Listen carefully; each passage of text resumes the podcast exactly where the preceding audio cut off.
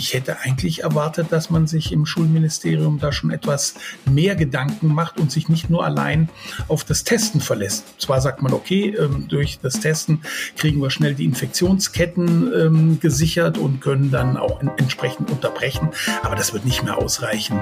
Seit einer Woche läuft bei uns in NRW wieder die Schule. Trotz der hohen Corona-Infektionszahlen hält die Politik derzeit am Präsenzunterricht fest. Aber was passiert, wenn reihenweise Lehrkräfte wegen Corona ausfallen? Darüber sprechen wir gleich. Rheinische Post Aufwacher. News aus NRW und dem Rest der Welt. Heute ist Montag, der 17. Januar. Ich bin Julia Marchese. Schön, dass ihr zuhört. Seit einer Woche läuft wieder die Schule in NRW in Präsenz. Damit das für die rund 2,5 Millionen Schülerinnen und Schüler bei uns gewährleistet werden kann, gehören die Masken und regelmäßige Tests natürlich zum Schulalltag dazu. Wenn ein Kind oder ein Jugendlicher positiv getestet wird, dann heißt das natürlich Quarantäne. Für die negativ getesteten Klassenkameraden geht der Unterricht normal weiter. Aber was passiert, wenn reihenweise Lehrer wegen Corona ausfallen? Martin Kessler leitet das Ressort Meinung und Politik und hat sich mit dem Szenario beschäftigt. Hallo Martin. Hallo Julia.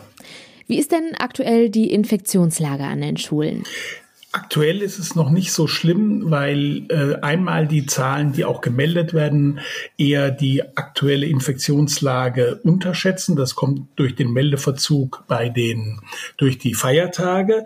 Ähm, aber man kann auch sagen, es gibt einige Zahlen über erkrankte Lehrkräfte an den Schulen in Nordrhein-Westfalen und da ist es also deutlich wenig, was jetzt im Augenblick auf die Schulen und auf die Schülerinnen und Schüler ähm, eindringt. Wir haben etwa 1,8 Prozent der Lehrkräfte, die vom Coronavirus angesteckt sind. Das ist natürlich durchaus händelbar. Insgesamt liegt der Krankenstand bei den Lehrern üblicherweise gerade um die Winterzeit so bei 6, 7 Prozent. Okay, derzeit ist also noch keine akute Infektionslage unter den Lehrkräften bei uns in NRW. Die Zahl der Corona-Neuinfektionen steigt aber immer weiter und da gibt's ja auch aktuell noch die ansteckende Omikron-Variante. Könnte dadurch künftig der Schulalltag gefährdet werden?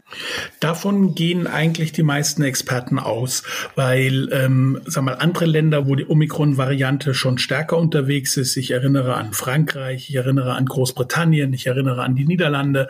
Ähm, da hat es schon massiv Erkrankungen, gerade auch im Schulbereich, ähm, gegeben. Und es gibt also keinen Grund dafür, dass Deutschland davon verschont bleibt.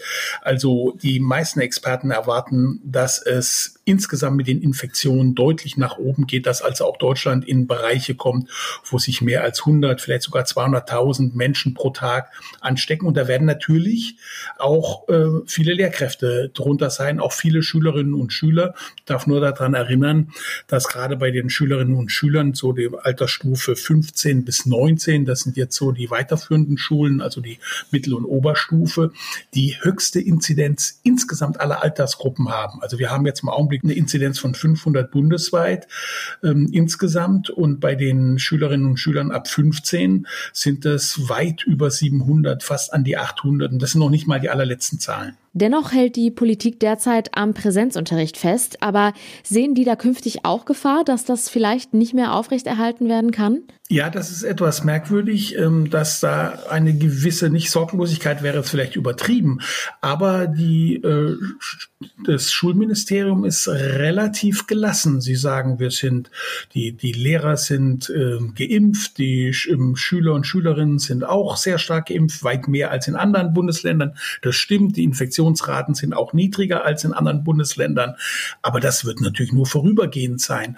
Und ich hätte eigentlich erwartet, dass man sich im Schul Schulministerium da schon etwas mehr Gedanken macht und sich nicht nur allein auf das Testen verlässt. Zwar sagt man, okay, ähm, durch das Testen kriegen wir schnell die Infektionsketten ähm, gesichert und können dann auch entsprechend unterbrechen, aber das wird nicht mehr ausreichen, wenn dann die Zahlen wirklich in die Hunderttausende gehen. Also nicht in den Schulen, sondern insgesamt. Dann wird es natürlich auch auch in den Schulen ganz anders aussehen. Gibt es für diesen Fall denn schon sowas wie so einen Plan B? Also gibt es beispielsweise bei einem akuten Lehrkräfteausfall Vertretungslehrer oder Vertretungsaufgaben für die Schülerinnen und Schüler? Vielleicht in den einzelnen Schulen. Ähm, ich habe jetzt nicht direkt mit äh, ähm, vielen Schulleitern gesprochen, sondern eher mit den Lehrerverbänden. Die sagen, natürlich sind die Lehrerinnen und Lehrer ähm, bereit, sind auch flexibel, das zu machen. Und die eine oder andere Schule wird wohl auch schon Vorbereitungen getroffen haben, aber auf Ministeriumsebene nicht. Und das Ministerium sagt auch, das wäre Aufgabe der Schulen, sich da entsprechend vorzubereiten. Andere Länder machen das anders. Zum Beispiel Niedersachsen mit dem äh, Kultusminister Tonne, der hat einen Handlungsrahmen für die Schulen erlassen und regt zum Beispiel an, das, was du gerade gesagt hast, dass, äh, dass zum Beispiel in Ganztagsschulen, also Gesamtschulen und so weiter, zum Beispiel der Nachmittagsunterricht in so einem Fall verkürzt werden kann. Und dann können die Lehrer auf den Vormittagsunterricht ausweichen, so dass man dann zumindest am Vormittag noch nach wie vor Präsenz hat. Und ich denke, das ist auch sinnvoll, dass sich Nordrhein-Westfalen darüber Gedanken macht. Hm. Ja, eine wichtige Frage in dem Kontext ist ja auch noch, wie der Schulstoff in einem solchen Szenario nachgeholt werden kann. Ja, also zunächst mal ähm, das ist schwierig. Sie haben ja ohnehin schon sehr viel Stoff nachzuholen aus den, aus den vorangegangenen ähm, Distanzunterricht und ausgefallenen Stunden als Folge der Pandemie. Ähm, das kann dann erst vielleicht im, im Frühjahr wieder nachgeholt werden.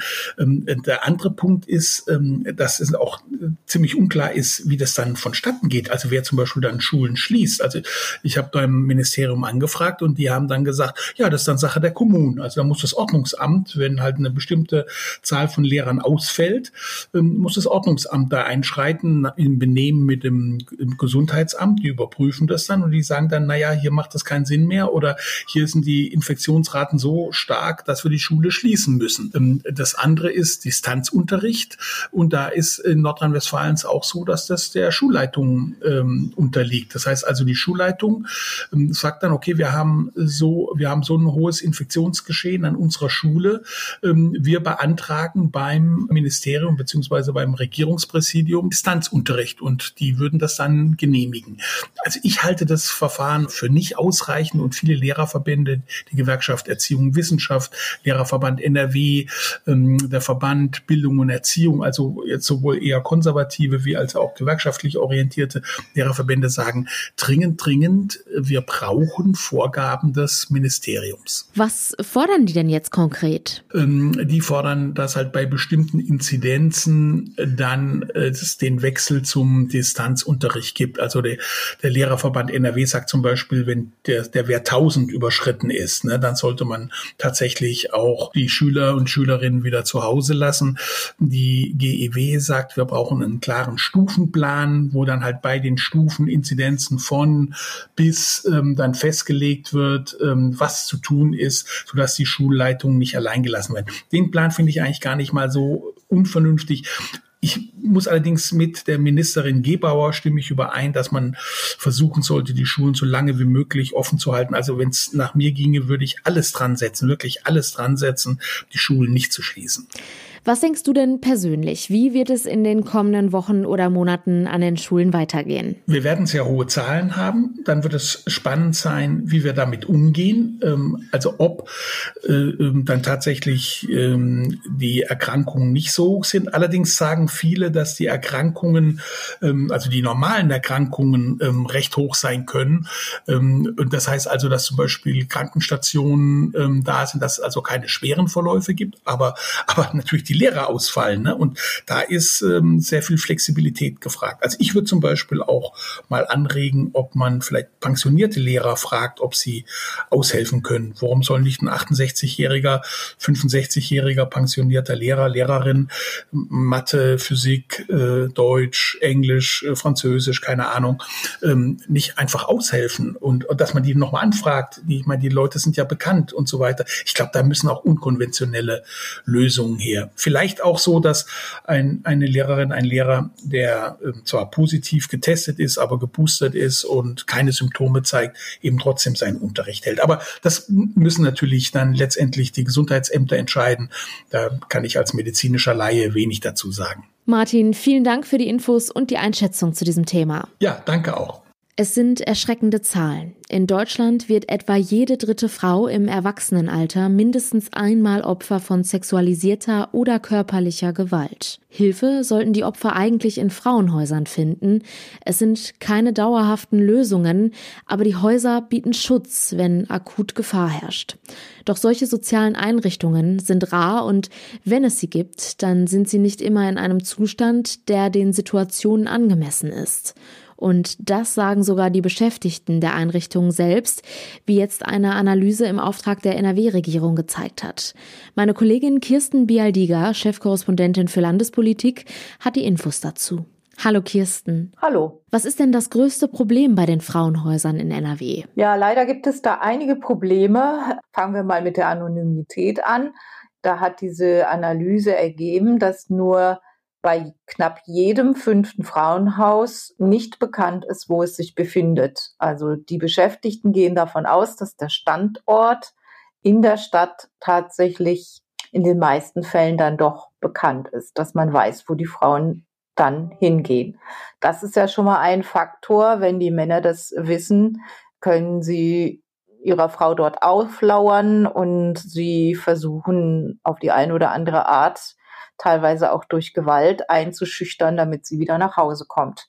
In 77 Prozent der Fälle ist eben zum Teil bekannt, wo sich das Haus befindet. Da ist es vielleicht, das sind dann vielleicht etwas größere Städte, wo sich das noch nicht so rumgesprochen hat, aber wo auch dort ein großer Teil der Bevölkerung schon weiß, wo diese Frauenhäuser sind.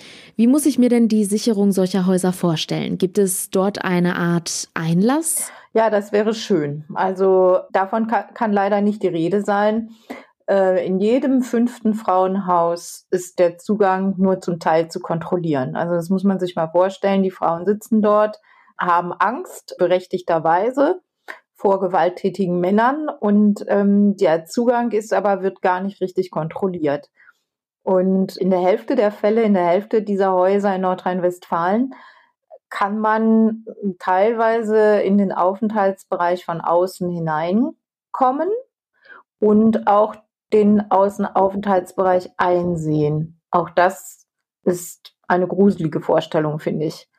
Und ähm, weiterhin ist es so, dass die Umgebung, da hätte ich mir jetzt vorgestellt, dass da Kameras sind, dass es hell beleuchtet ist, dass ähm, vielleicht sogar im, im besten Fall ein Wachdienst dort steht, um um die Umgebung einzusehen. Aber auch das ist längst bei den meisten Häusern nicht der Fall. Nur 40 Prozent sind dann auch nur zum Teil gut beleuchtet. Und ähm, von Wachdiensten kann man schon mal gar nicht reden. Kurze Zusammenfassung. Die Bekanntheit mancher Standorte und die nicht ausreichende Sicherung der Häuser kann bei manchen Orten problematisch sein. Wie empfinden das denn die betroffenen Frauen? Fühlen die sich dort sicher? Die Bedingungen scheinen ja nicht überall optimal zu sein. Also da ähm, hat die, diese Analyse ergeben, die Analyse im Auftrag der Landesregierung, dass die meisten sich äh, tatsächlich sicher fühlen. Woran das äh, liegt, vielleicht sind sie einfach nur froh, aus diesen schrecklichen Verhältnissen erst einmal raus zu sein. Ähm, das wurde aber nicht abgefragt. Es gibt aber doch auch, äh, jede fünfte hat auch doch Verbesserungsvorschläge gemacht und gesagt, was sie sich wünscht. Das wären beispielsweise Überwachungskameras, ein Sichtschutz oder eine Anbindung an Sicherheitsdienst. Das heißt, dass es zumindest so eine Art Notknopf gibt gesicherte Jalousien oder Fensterläden oder aber, dass man eben in diese Häuser nur mit einer programmierten Identifikationskarte kommt, wie das ja in jedem Hotel der Fall ist. Also da fragt man sich ja tatsächlich, warum das in diesem sensiblen Bereich überhaupt fast nirgends der Fall ist. Es ist ja für die Betroffenen wahrscheinlich schon ein gewaltiger Schritt, sich überhaupt auf die Suche nach einem Frauenhaus zu begeben. Wenn akut Gefahr im Verzug ist, ist ja die Polizei die erste Anlaufstelle. Werden die Frauen wenigstens schnell fündig, wenn sie Hilfe suchen? Ja, also äh, im Durchschnitt muss eine Frau in Nordrhein-Westfalen sich an drei Einrichtungen wenden, bis sie einen Platz gefunden hat. Es gibt aber auch Fälle, ähm, da musste eine Frau sogar 20 Häuser abtelefonieren, um einen Platz zu bekommen. Wir haben in unserem Gespräch also über einige Punkte gesprochen, wo es Verbesserungsbedarf gibt. Kannst du denn daraus ein Fazit ziehen? Ist das Thema genug im Fokus der Politik? Also aus meiner Sicht überhaupt nicht. Ähm, das ist immer noch ein Thema, das ähm, ja inzwischen vielleicht ein bisschen stärker in den Mittelpunkt gerückt ist, aber es, es wird viel zu wenig getan. Und ich glaube, man weiß eigentlich längst genug über diese ganzen Probleme. Es gibt überhaupt kein Analyseproblem. Wir wissen das alles lange. Es gibt ein Umsetzungsproblem und es müsste sich mal eine Gleichstellungsministerin oder ein Gleichstellungsminister finden, der das Problem tatsächlich anpackt.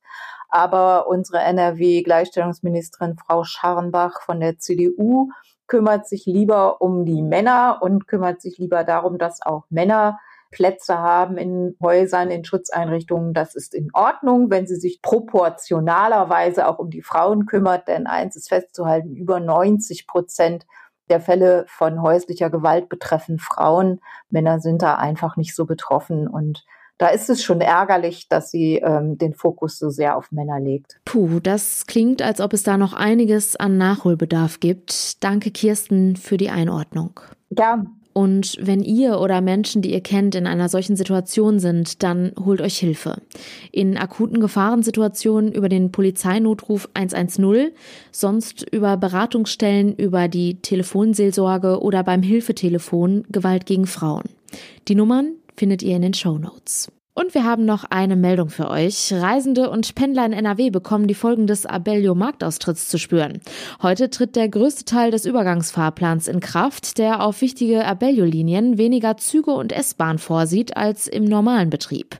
Somit fährt der RE11 nicht mehr zwischen Düsseldorf und Essen. Die Regionalbahn 35 von Mönchengladbach nach Gelsenkirchen wird ebenfalls eingestellt. Grund für das ausgedünnte Angebot sind Personalengpässe. Zum Schluss noch der kurze Blick aufs Wetter. Und das ist stark bewölkt. Die Höchstwerte liegen zwischen 4 und 7 Grad und im Tagesverlauf sind immer mal wieder Schauer möglich. Und das war der Aufwacher vom 17. Januar.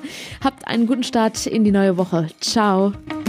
Mehr Nachrichten aus NRW gibt's jederzeit auf RP Online. rp-online.de